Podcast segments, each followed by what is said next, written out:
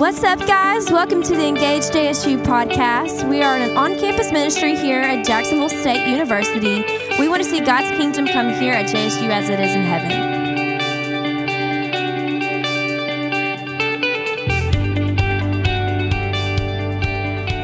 What's up, Engage? If you have your Bibles, go ahead and turn to the book of John, the Gospel of John. We're going to be in chapter 11, looking at verse 17 through 27. It's the Gospel of John, chapter 11, verses 17 through 27. So, for the past four weeks, we've been looking at Jesus is. It's our Jesus is series. And through the book of John, we've looked at some of the different ways that Jesus has described himself. He described himself as lifted up, described himself as the bread of life, described himself as living water. But tonight, I want us to see that Jesus describes himself as the resurrection and the life. So that's what we'll be looking at tonight from the book of John is Jesus the resurrection and the life. Before I get started, let's pray one more time. Dear Father,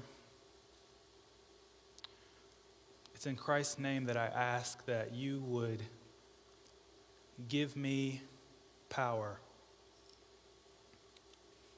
Power as I preach your word, proclaim your truth. Father, would you exalt yourself tonight in the preaching of your word? Pray and ask these things in Christ's name. Amen. I don't know about you, but for me, there's always a little bit of anxiety uh, when trying to find a new barber. It can be kind of tricky, right? I mean, you don't really know what a barber is about until you see them cut hair. And even then, they could cut someone else's hair perfectly, and then when they get to your hair and your cowlicks and the things that you, you know, the side that you sleep on, it, it, it, it falls apart. And this is especially true with me, right? I remember when I was a kid, me and my friends would walk to the barber shop, and we always wanted the young barbers, right? Because the old barbers didn't know how to cut our hair in the new styles like we wanted. So if you showed up and, and your barber wasn't there, it was kind of like, okay, I'm going to take a risk on the other new guy, but I'm definitely not going to go with the old guy, right? And so you kind of sit and watch, and you're like, okay, let me, let me see how he's getting this other guy. You know, like, let me, let me check this out first before I just sit down in the chair. Let, let me see how he does. We want proof, right? We, we want to see what you can do before we entrust ourselves to you. Eventually, I stopped trusting anybody. I learned how to cut my own hair, but that's a different story entirely. But I think it's kind of similar to what we see in John chapter 11. In a similar way, Jesus declares that he is the resurrection and the life. And along with this proclamation, he raises his friend Lazarus from the dead. And, it, and it's almost as if Jesus is saying, You see that I can do what I say I can do. Will you believe? Will you believe? So, if you're a note taker, today from John chapter 11, I want us to see very simply that since Jesus is the resurrection and the life, we must believe in him. And so there's two aspects of this text I want to explore tonight Jesus as the resurrection and Jesus as the life. So if you're a note taker, these are the simplest notes you will ever have to take. Jesus is the resurrection. So, like I said, today our text comes from John chapter 11, and this is kind of uh, where John tells the story of Jesus raising Lazarus from the dead. And so, while I want us to focus on Jesus' words and, and his interactions in verses 17 through 27, the context of those verses with the rest of the story of Jesus raising Lazarus is really important. It's especially important tonight. So we'll take some time to look at what happens before and after Jesus utters the iconic phrase, I am the resurrection and the life. Before we get to verse 17, something strange has happened. A man named Lazarus is sick. He's really sick. And we actually find out that he's pretty good friends with Jesus. He's close friends with Jesus. In verse 3, Lazarus is referred to as the one Jesus loves. And so we know that Lazarus and Jesus are pretty close. And as it turns out, Lazarus' sister, Mary, is the one who would anoint Jesus' feet with the expensive ointment and wipe his feet with her hair. So, knowing who Jesus is and what he's capable of, Mary and Martha send for Jesus to come heal their brother, Lazarus. But it's kind of interesting. The text says that Jesus actually kind of refuses to come right away. And the reason that he gives is that he actually wants God to be glorified through the raising of Lazarus from the dead. He says that he allows this to happen so that God would be glorified among the people. So Jesus actually waits for Lazarus to pass away, and then he starts the journey to Bethany. And all of this leads up to what happens in verse 17. So let's go ahead and read it now. Now, when Jesus came, he found that Lazarus had already been in the tomb four days. Bethany was near Jerusalem, about two miles off, and many of the Jews had come to Martha and Mary to console them concerning their brother. So when Martha heard that Jesus was coming, she went and met him, but Mary remained seated in the house. Martha said to Jesus, Lord, if you would have been here, my brother would not have died. But even now I know that whatever you ask from God, God will give you. Jesus said to her, Your brother will rise again. Martha said to him, I know that he will rise again in the resurrection on the last day. Jesus said to her, I am the resurrection and the life. Whoever believes in me, though he die, yet shall he live. And everyone who lives and believes in me shall never die. Do you believe this? She said to him, Yes, Lord, I believe that you are the Christ, the Son of God, who is coming in to the world. And so, verse 17 starts off with the fact that Lazarus had been in the tomb for four days. And then we see that when Martha hears of Jesus' approach, she goes out to meet him on the way.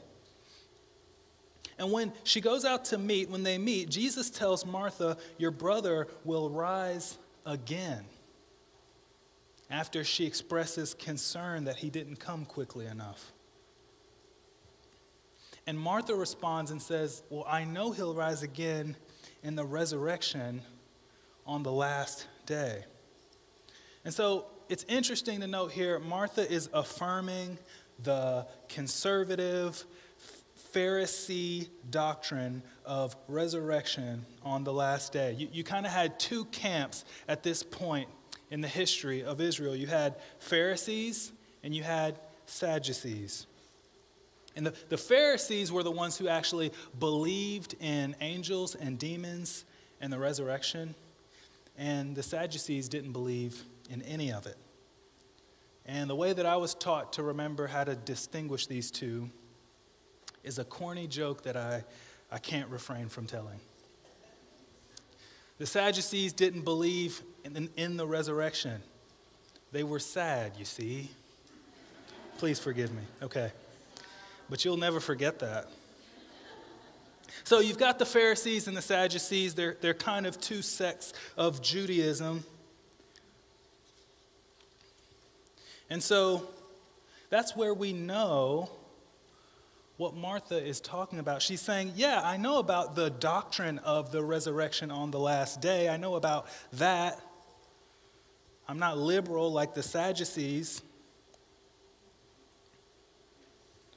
But Jesus says something shocking. He says, No, I am the resurrection and the life. You see, because actually the resurrection of the dead on the last day it wasn't really a Pharisee doctrine. Daniel chapter 12, verse 2 says, And many of those who sleep in the dust of the earth shall awake, some to everlasting life, and some to shame and everlasting contempt. Isaiah 26, verse 19 says, Your dead shall live, their bodies shall rise. You who dwell in the dust, awake and sing for joy. For your dew is a dew of light, and the earth will give birth to the dead. And, and really, that's just two places where the Old Testament confirms the resurrection of the dead. The prophets prophesied of a day when the dead would be raised. And so every time you think of a Pharisee, you shouldn't think of someone who is wrong about everything. See? They were right about many things, but they lacked the love and the compassion and the grace that Jesus would show. They added extra laws to what the Old Testament revealed. It wasn't necessary, it wasn't necessarily that they were wrong about everything, but they spoke for God where he didn't speak. And so, this is what Martha thinks Jesus is speaking about the, the Jewish doctrine, the Old Testament doctrine, really, of the resurrection. And so, when Jesus says, I am the resurrection and the life, Jesus, once again, as we've seen over and over and over in the book of John, he's taking an idea from the Old Testament and he's telling us that it points to him. He's telling us that the Old Testament promise of resurrection to eternal life is fulfilled in him. The, the resurrection to life that Daniel and Isaiah prophesied about, it, it comes true. But Jesus wants us to know that it only comes true because and through Him. You see, only Jesus can give eternal life because only Jesus is the one who defeated death when he rose from the grave. And Jesus says this, he speaks this way because he knew that he would soon prove it. Right? Soon he would call Lazarus out of the grave. He would raise Lazarus from the dead. A man who had been dead four days would get up and walk. He would leave his grave. And not long after this, Jesus would be arrested. Jesus would be crucified. Jesus would be dead and buried in a grave for three days. And after this, he would come walking out of his grave. But see, unlike Lazarus, Jesus would rise never to die again. Jesus would rise as the first fruits of the resurrection of all who would believe in his name. Jesus would rise to signify that God the Father was pleased with his sacrifice and was pleased with the work that he did. Daniel points to Christ. Isaiah points to Christ. Lazarus points to Christ, the one who is the resurrection and the life. You know, when I was a little kid, I used to like a game. I don't know what kind of game you call it, but it's the game named Jenga. Um, I don't know what category that, that type of game falls into, right? And uh, it's the game that has all the wooden little blocks.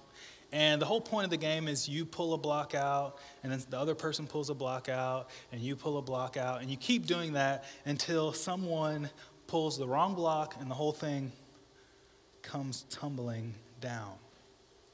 And if you keep playing the game long enough, if you and your friend are really good, you know, you're like expert Jenga players, then what will tend to happen is you'll get to the point where it's like there's one block that both of you know that if anyone even looks at it the wrong way, the whole thing just falls over.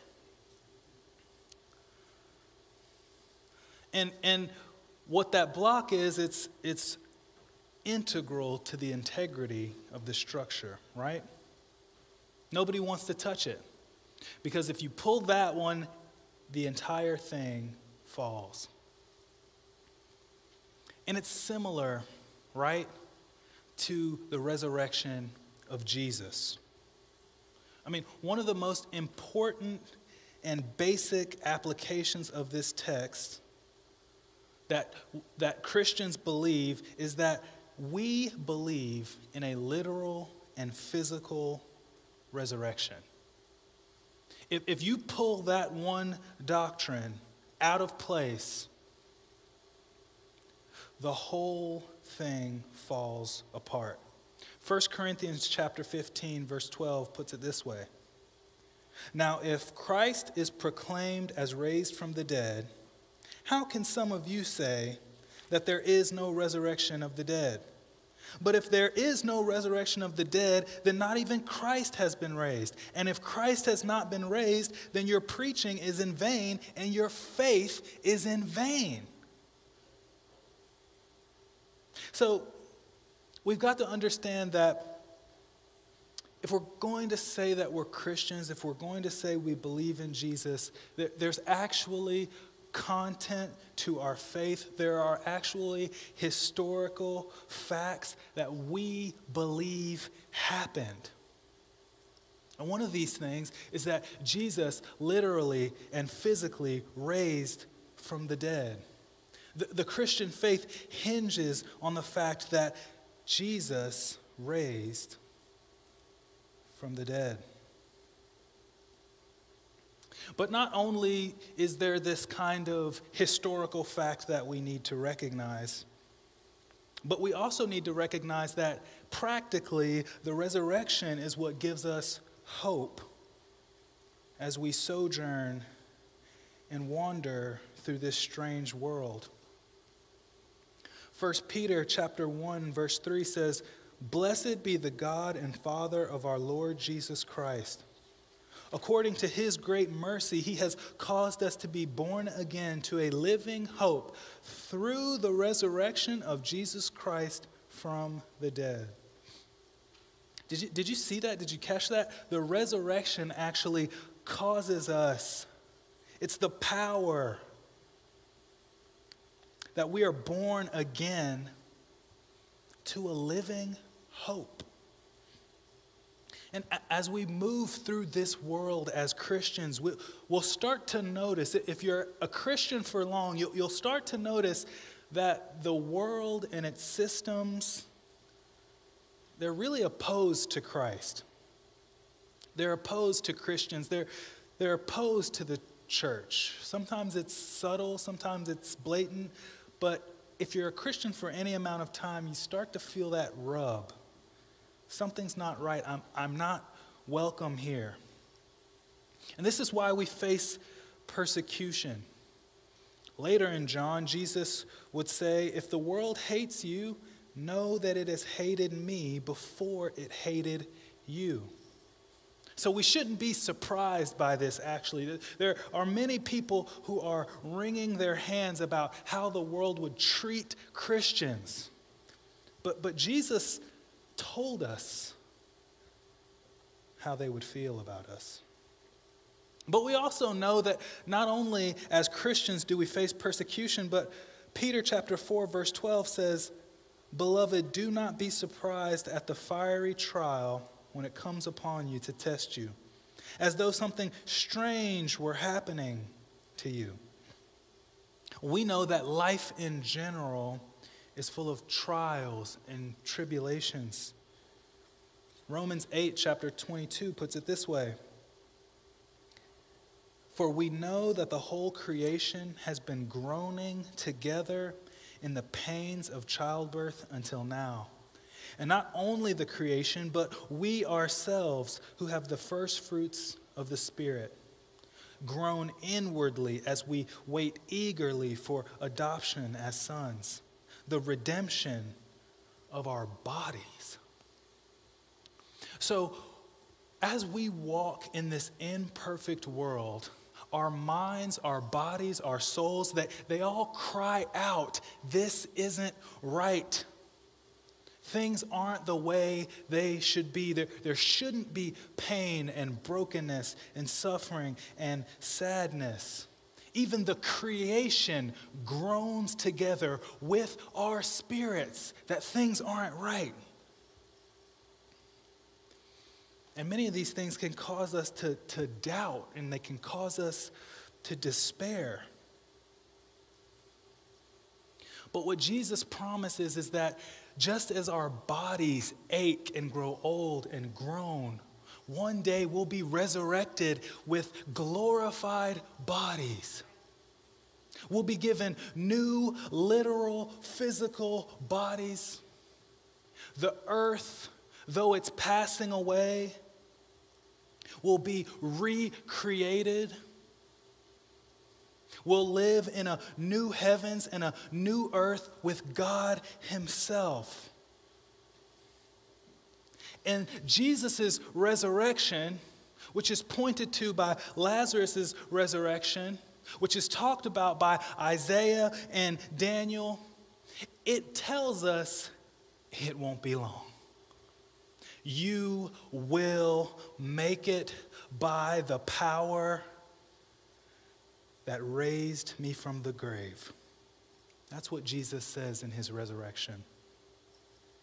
And it also points to the fact that things will be made right. When we're resurrected to new life, we, we often think about dying and going to heaven and, and being a spirit that just floats around the throne of God. That, that is not what the Bible describes for us. Just as Jesus was literally and physically raised, we will be literally and physically raised. We'll have real bodies and we'll be on the new heavens and new earth with God. And so Jesus' resurrection causes us to have a living hope. Because we know that that sign that he performed points us to the day when we will stop with our inward groaning because he will make all things right.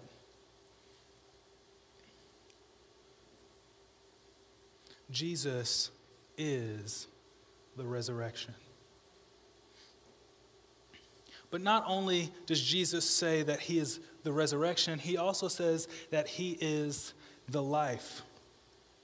And while, these, while we see this phrase so close together, we, we might think Jesus is the resurrection and the life. It's just one phrase, it kind of means the same thing. But I think there is a small distinction.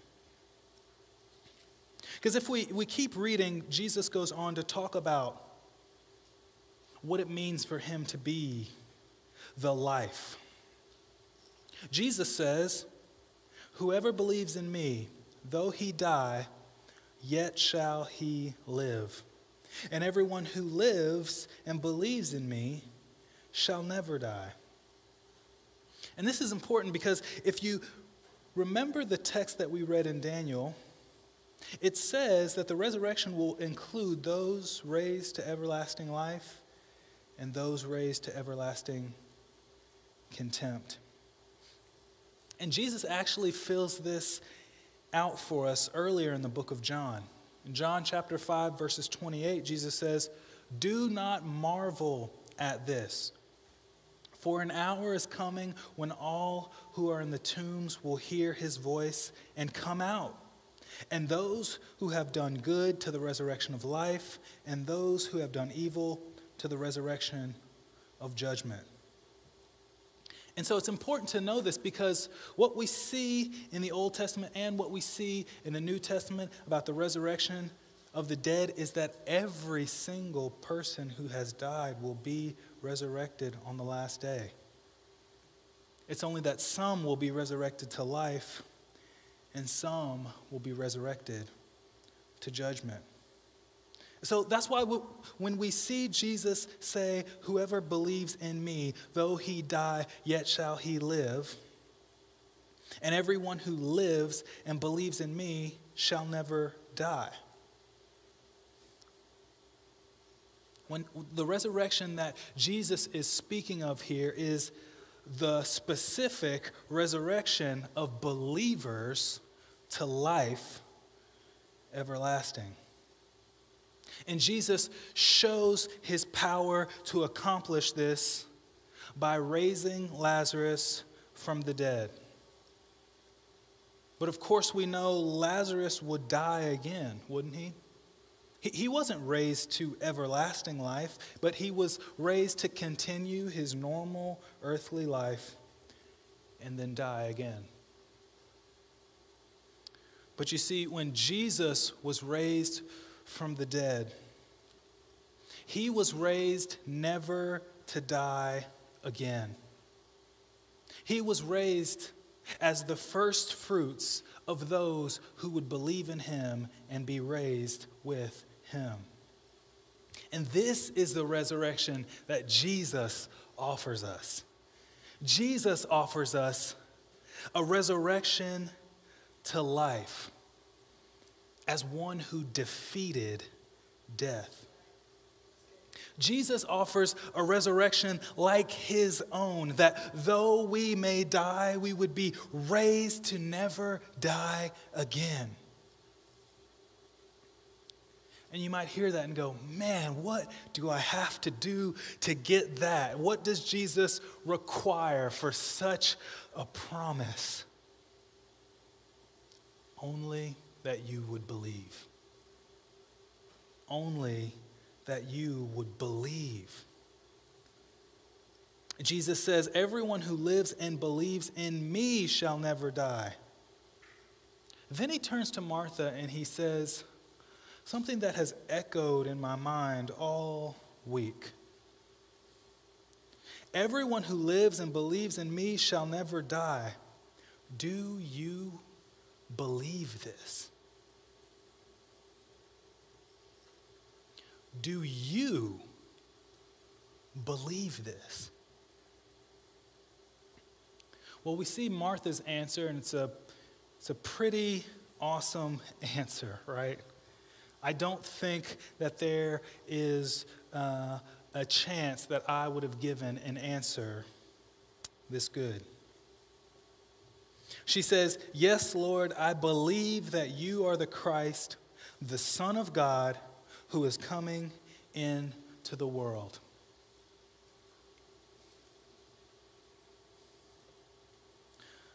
The Christ, the Son of God. Jesus asks, Do you believe this?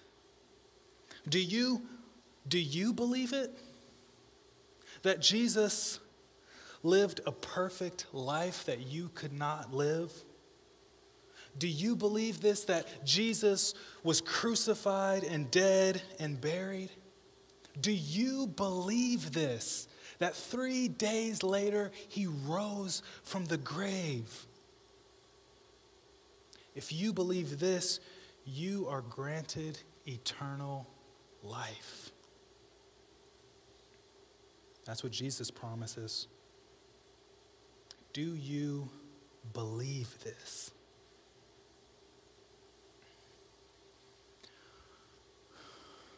telling a lot of stories from my childhood tonight. I'm not sure why.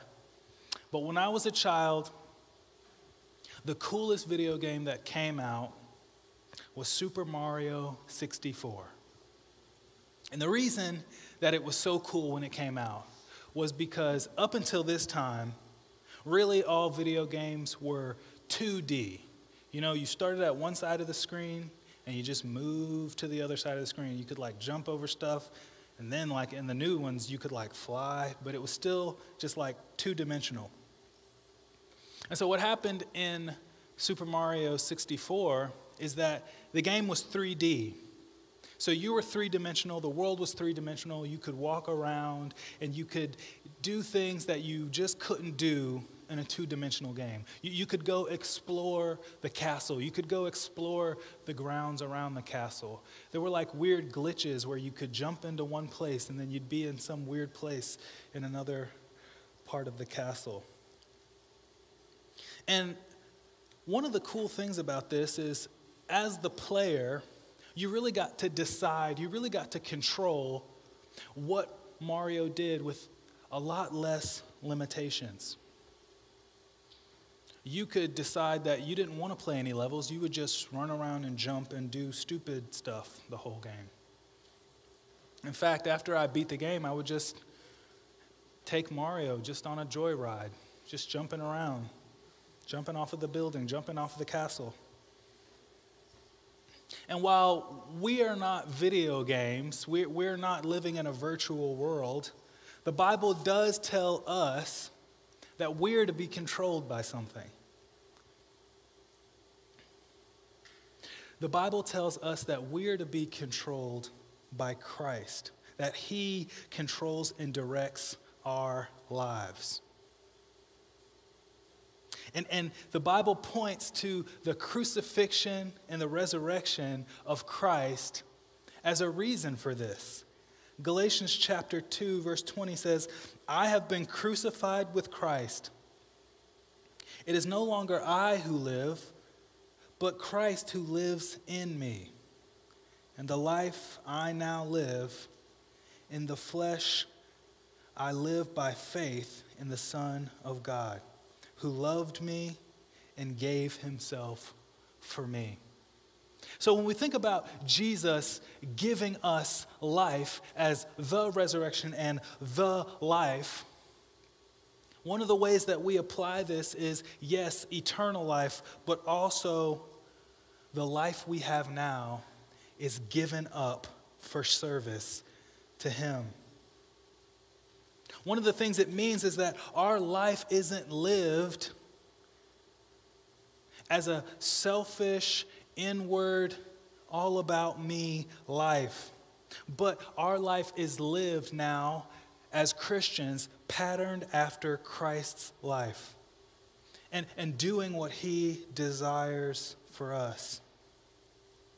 And one of the things that that means, even more practically, is it means putting other people's needs before our own. It also means that when our desires conflict with God's, with God's revelation, with His Word, we, we don't do what we want, but we do what God would have us to do. It means that now that we have been forgiven of our sin and given life eternal, we turn this earthly life over to Jesus and we do whatever we can wherever we are to advance his kingdom. And it doesn't just look like standing on a stage and, and preaching in whatever area of life God has you in you can use it to preach Christ and to be like Christ. And even more specifically, what it means to look like Christ and live like Christ is love. Jesus summed up the commandments in love. 1 John chapter 3 verse 14 says, "We know that we have passed out of death into life how? Because we love the brothers. Whoever does not love abides in death. So we have this contrast of life and death. Jesus gives us the life, and he says, if you're in the life, if you're walking in the life, what does it look like? It looks like love.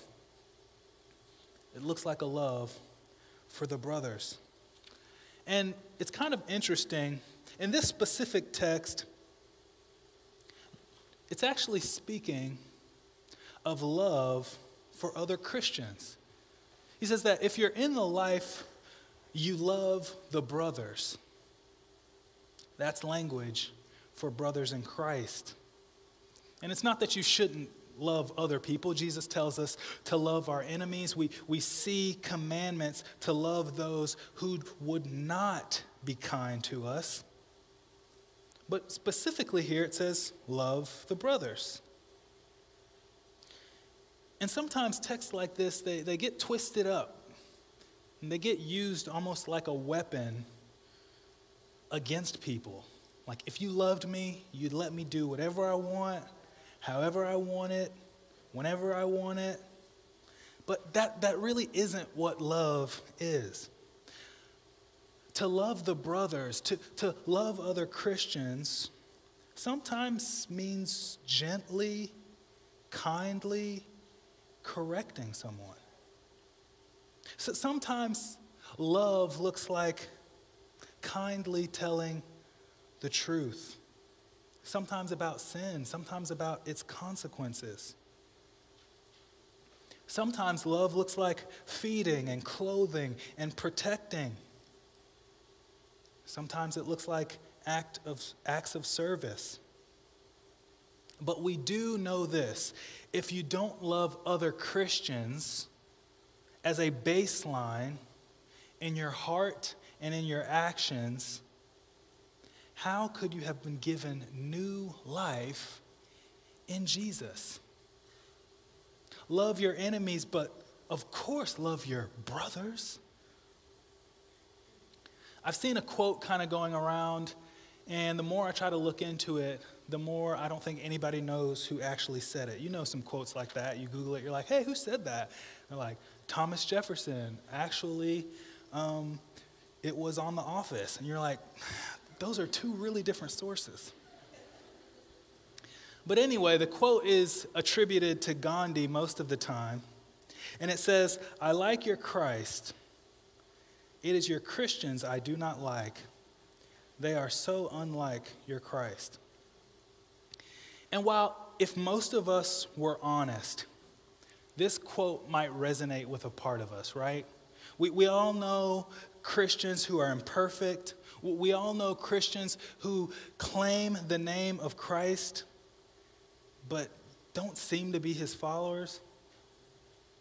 But a text like 1 John, if we're applying the life of Christ and we're applying the love of Christ, shows us that real Christians love other Christians enough to get right down in the mud with them and love them through their imperfections.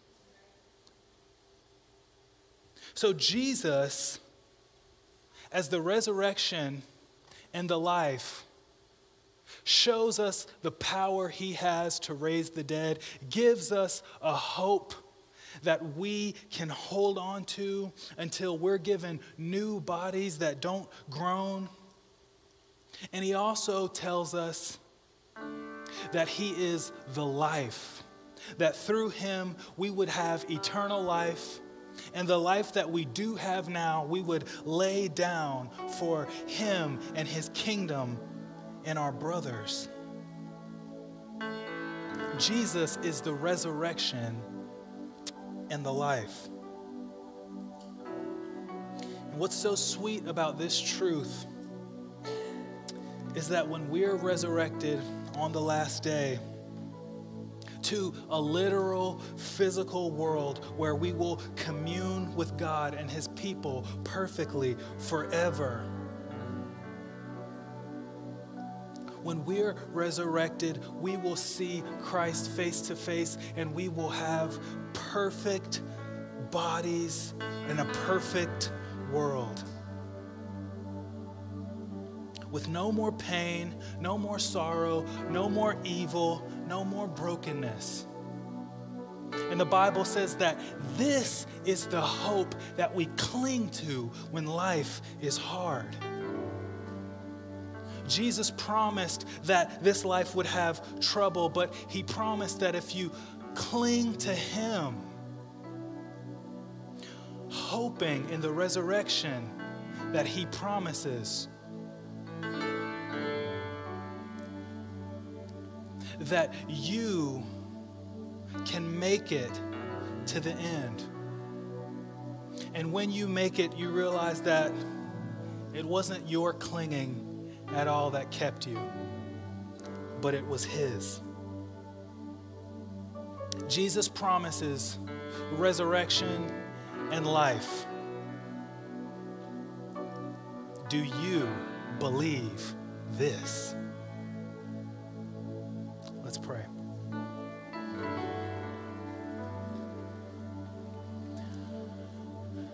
Father, thank you for giving yourself up.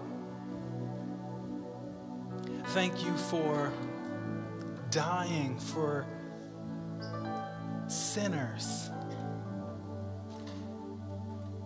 That you bled and died, and you got out of the grave, and you call us to believe in you, believe in the resurrection, believe we would rise on the last day. Father, I pray that you would strengthen me, strengthen every believer in this room to continue on one more day, one more week, one more month, one more year, one more lifetime of hoping in the eternal hope, the living hope that you provide in your resurrection. We pray and ask this in your name.